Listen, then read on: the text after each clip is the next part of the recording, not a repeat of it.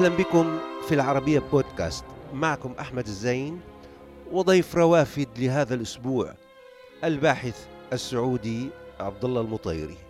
أهلا بك عزيزي أستاذ عبد الله برق جديد يلمع في فضاءات المدينة العربية. كان قد غاب لقرون. يمكن القول منذ نكبة ابن رشد. بحيث نلاحظ انعقاد مؤتمرات دولية حول معرفة كانت مغيبة في بلد وكان حضورها خجولا في بلد آخر. وكأن حيرة كبرى أعادت رفاق المائدة للجلوس والتفكر. حتى بدا كأن هناك عودة للفلسفة وأسئلتها القديمة والمعاصرة إلى مدن وبلدان غابت عنها أو غيبت لسنين. والملفت أو المضيء أنه أصبح للفلسفة دارة في الرياض وبيتا في الإمارات في الفجيرة وبيوتا أخرى في مغرب البلاد ومشرقها. وهذا يشبه الإعلان أو البيان عن البدء بإعادة ترميم ما صدعه غياب هذه المعرفة وترميم المعنى الذي أصابه ضرر من جراء مصادرته من تيارات الظلام. الفلسفة هي نبتة اجتماعية وإن كانت طبعا آه، انشغالا ذاتيا وتراهن على الذاتية وعلى الاستقلال والحرية لكنها هي ضمن هذا يعني السياق الاجتماعي. أحد المؤرخين الفلسفة آه، يحاول أن يفسر ظهور آه، لماذا تميز اليونان بالفلسفة؟ لماذا دائما يقال أن الفلسفة بدأت من عندنا أو علق أنهم قدموا واحدة من أفضل النسخ في التاريخ كان في أثينا الدولة بالضبط لأنها بالضبط الدولة المدينة الدولة المدينة. التي نعم. حققت حققت شرط المدنية شرط الأمان وشرط الاستقرار وشرط حتى الاستمتاع بالحياة. كله كلام آه، المائدة عند بالضبط. كل الكلام كان على المائدة. نعم فهذا هذا هذه هذا الاسترخاء الوجودي اللي توفره هذه المدنية في الدولة المستقرة في دولة الرفاه. يعطي هذا يعطي الإنسان وقتا وفرصة و للتفكير. للتفكير والتأمل والمغامرة. التقيت بهذا الشاب هنا في مدينة الفجيرة مشاركا في المؤتمر الذي ينظمه سنويا بيت الفلسفة. وكان من الطبيعي أن يفكر بصوت عال بالأسباب التي ظهرت هذا الاهتمام بمعرفة تعتبر عمود البيت المعرفي إذا صح الوصف. وبغيابها أو تناسيها يتزعزع المعنى وتبدو العلوم الإنسانية بكل فروعها في حالة من التشوش تفقد قدرتها على قراءة العالم والمجتمعات والحياة. ترى ما الذي دفع هؤلاء المثقفين والعاملين في حقول الفكر والفلسفة إلى طرح سؤالها من جديد؟ أعتقد أن التحول مؤخرا هو نوع من الاستجابة لحالة حقيقية داخل المجتمع يعني المجتمع السعودي ومجتمعات أخرى مجاورة هناك اهتمام آه، بالسؤال الفلسفي نتج عن أعتقد شخصيا أنه نتج عن القضايا الكبرى اللي مرت فيها المنطقة. يعني ابتداء من الأعمال الإرهابية في 2003 التفجيرات اللي هزت الرياض. القلق الكبير، القلق الوجودي اللي مر فيه المجتمع. أعتقد إنه ولد في آه، عقول كثير من شبابه، أتكلم عن الأجيال الجديدة في ذلك الوقت 2003 2004 2005 حركة فكرية هائلة جدا كانت في السعودية من خلال الأسئلة الناس تتساءل ما الذي يجري وكيف يمكن تجاوزه وكيف يمكن حله؟ فكان هناك دائما رغبة في التعمق في ال في ال في تجذير السؤال قدر مم. الإمكان. هذا الحراك طبعا أنتج توجهات كثيرة وأساليب كثيرة في التعبير. واحد منها كان المنتج الفلسفي أو التفكير الفلسفي. الجماعات التي اختارت أن تفكر من خلال المنهجية أو الطريقة الفلسفية. آه، لكن لم يكن هناك مؤسسات آه، تستوعبها لم يكن هناك آه، استجابة من المؤسسات العامة لما تريده. بظنك هذا التحول الذي حدث في المملكة العربية السعودية عبر التشريعات المختلفة عبر الانفتاح على الحياة بكل تجلياتها عبر الانفتاح على الآخر وعلى أسئلة أسئلة كان شبه مغيبة. هل هذا الانفتاح وتلك التشريعات هو الذي سمح لأصوات كانت خافتة في الماضي آه، للظهور للخروج إلى الضوء؟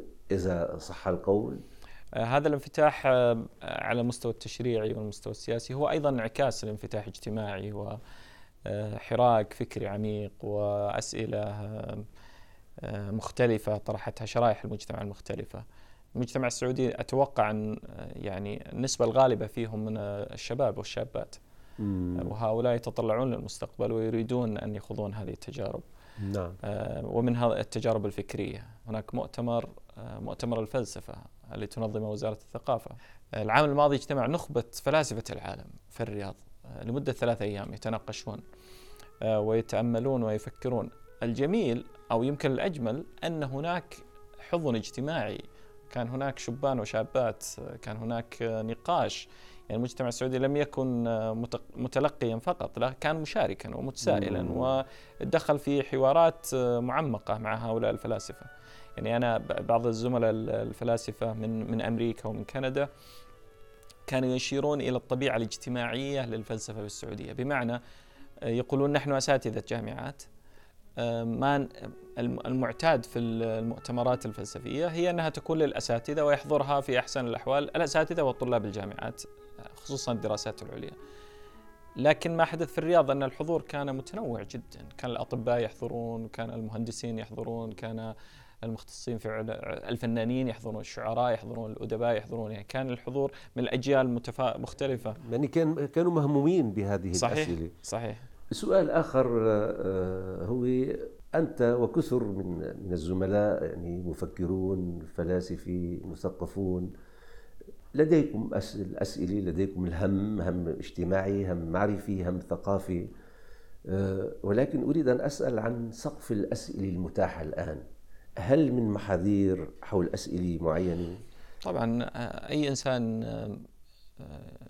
ينتج معرفة ويريد أن يقدمها للمجتمع بمعنى أن يكون فاعلا في المجتمع وجزء من الحراك الاجتماعي لا بد أن يكون ضمن المعادلة الاجتماعية. يعني فهناك دائما محاذير طبيعية موجودة لكل مشتغل آه، في أي شأن من شؤون المعرفة.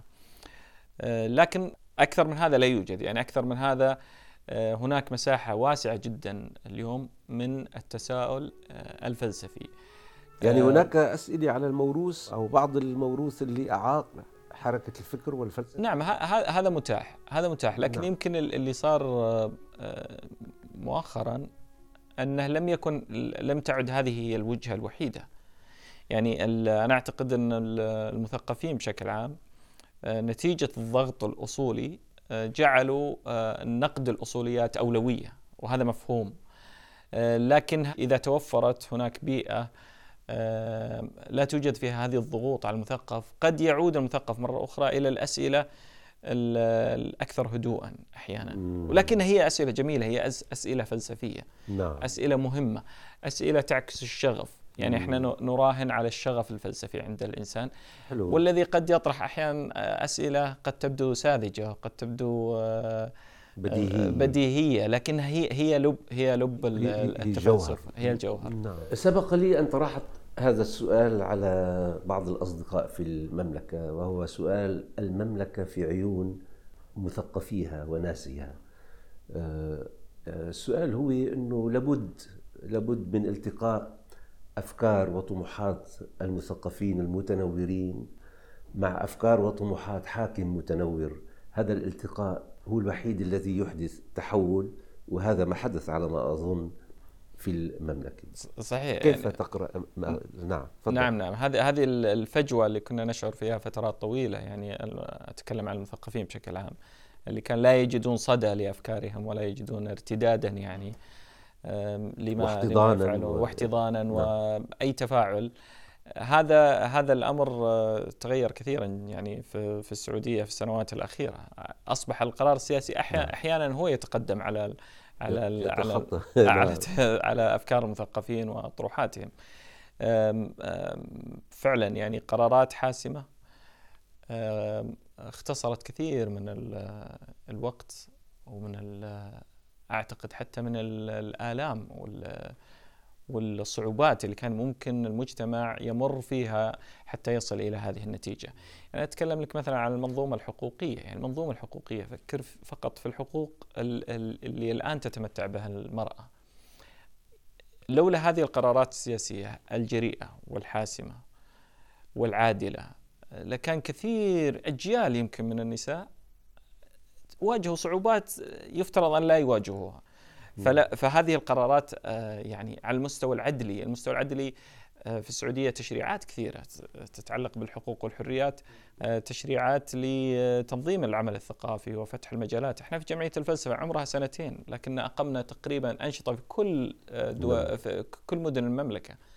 آه، للأطفال للكبار لقضايا مختلفة الأمومة للفيلسوف الصغير. شو حلو؟ نعم عندنا برنامج اسمه الفيلسوف الصغير هذه الفلسفة موجهة للأطفال عندنا زملاء وزميلات متخصصين في هذا المجال. هل تعملون أو تسعون لإدخال لإدخال هذه الأفكار هذه التصورات هذه الأسئلة إلى المناهج التعليمية؟ باعتبار المناهج التعليمية بشكل عام هي الحجر الأساس في تكوين الأفراد وبالتالي تكوين المجتمع. وبعلمك طبعا أنه المناهج التعليمية القديمة ربما هي التي أسست لهذه الحالة من الجمود والسكونية لسنوات طوال.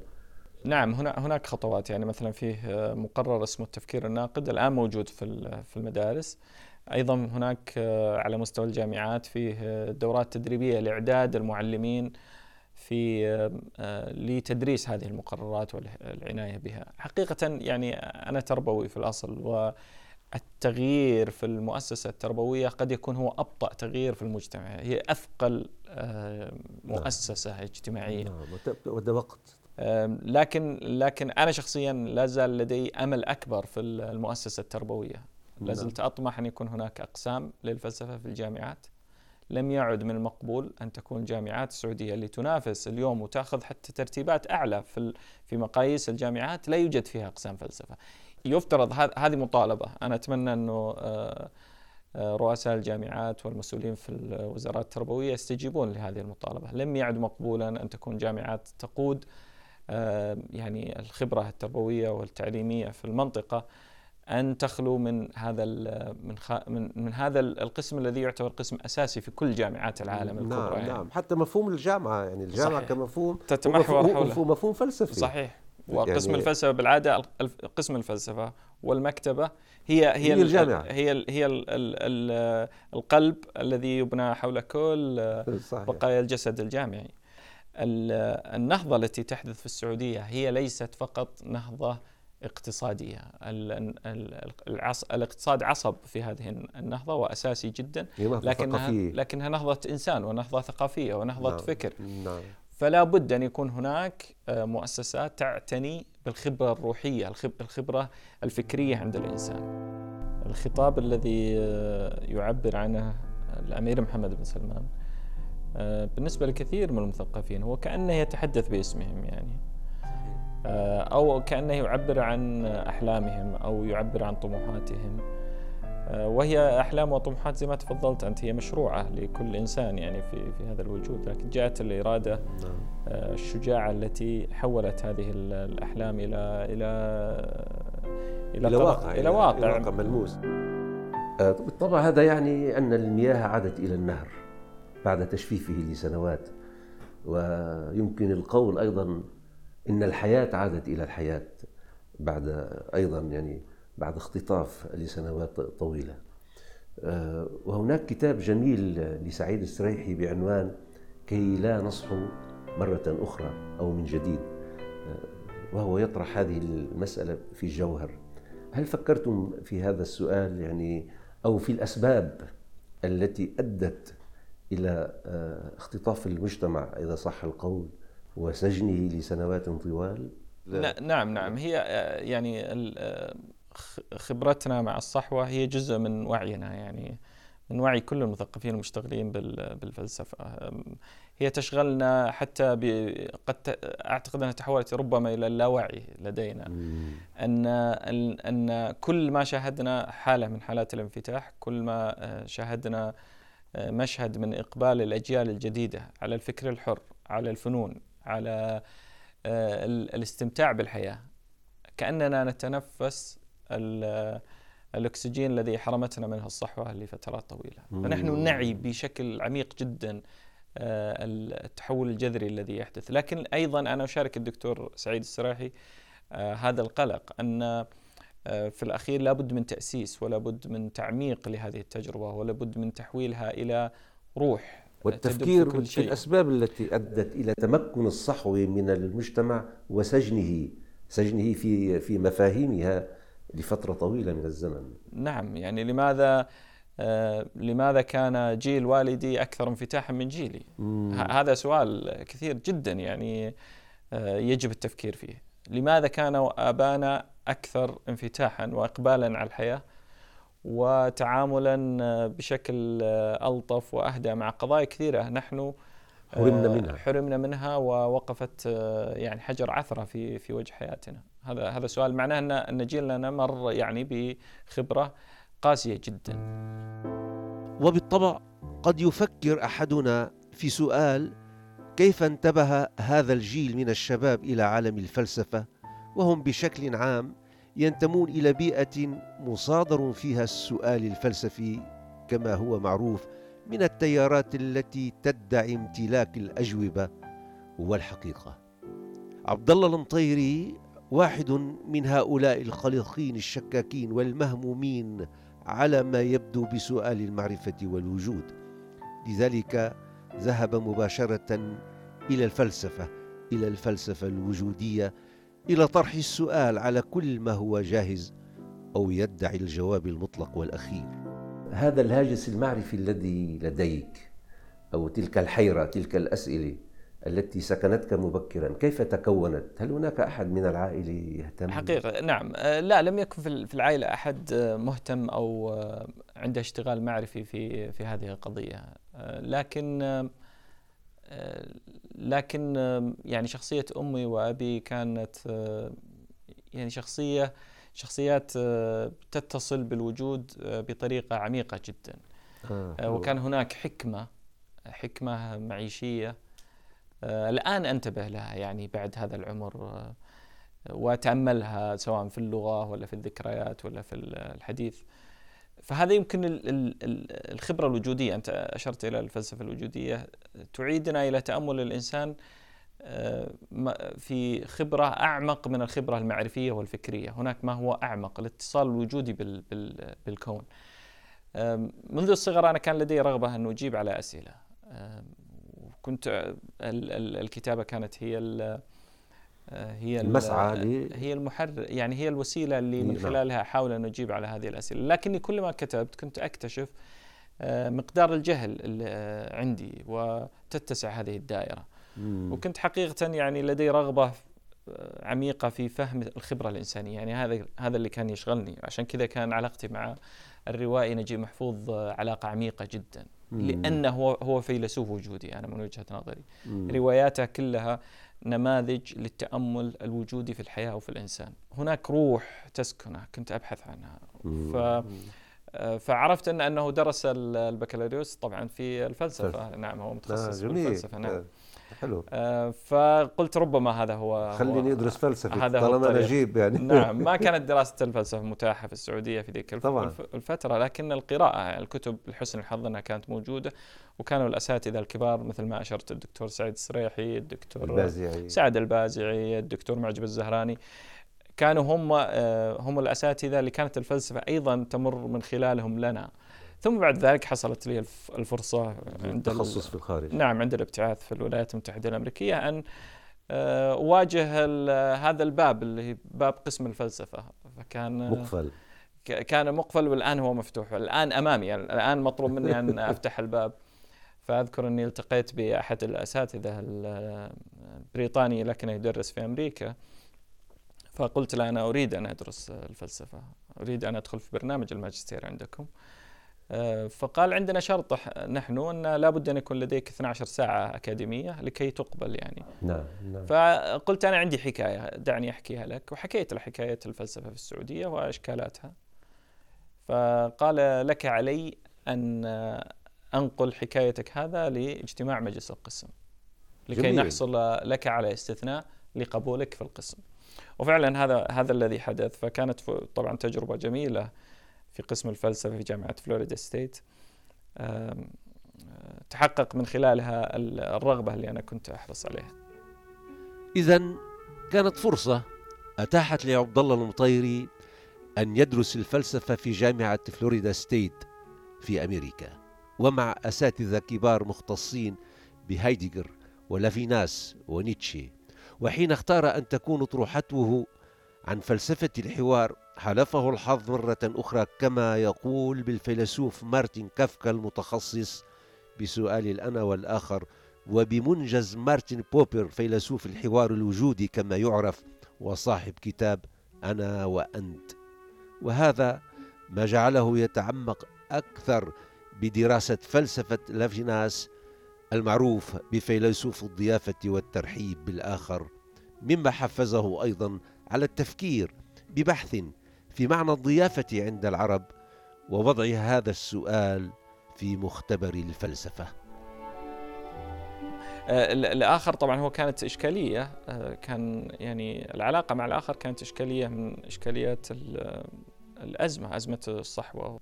لكن آه، الذي حدث الآن أنا أعي به كثير أن الثقافة المحلية مثلها مثل ثقافات الشعوب الأخرى فيها عادات وتقاليد تشهد أو تعبر عن انفتاح عالي على الآخر لا يوازيه أي انفتاح. وهذا اللي كنت أحاول أن أكشف عنه في الضيافة أطروحة الضيافة. هذا الإنسان المضياف أنا وأنت ننتمي تقريبا لعادات متشابهة ومتقاربة. الناس آه، آه، لماذا يقدسون آه، الباب المفتوح؟ لماذا يقدسون؟ لماذا يتوقفون عن سؤال الضيف عن اسمه؟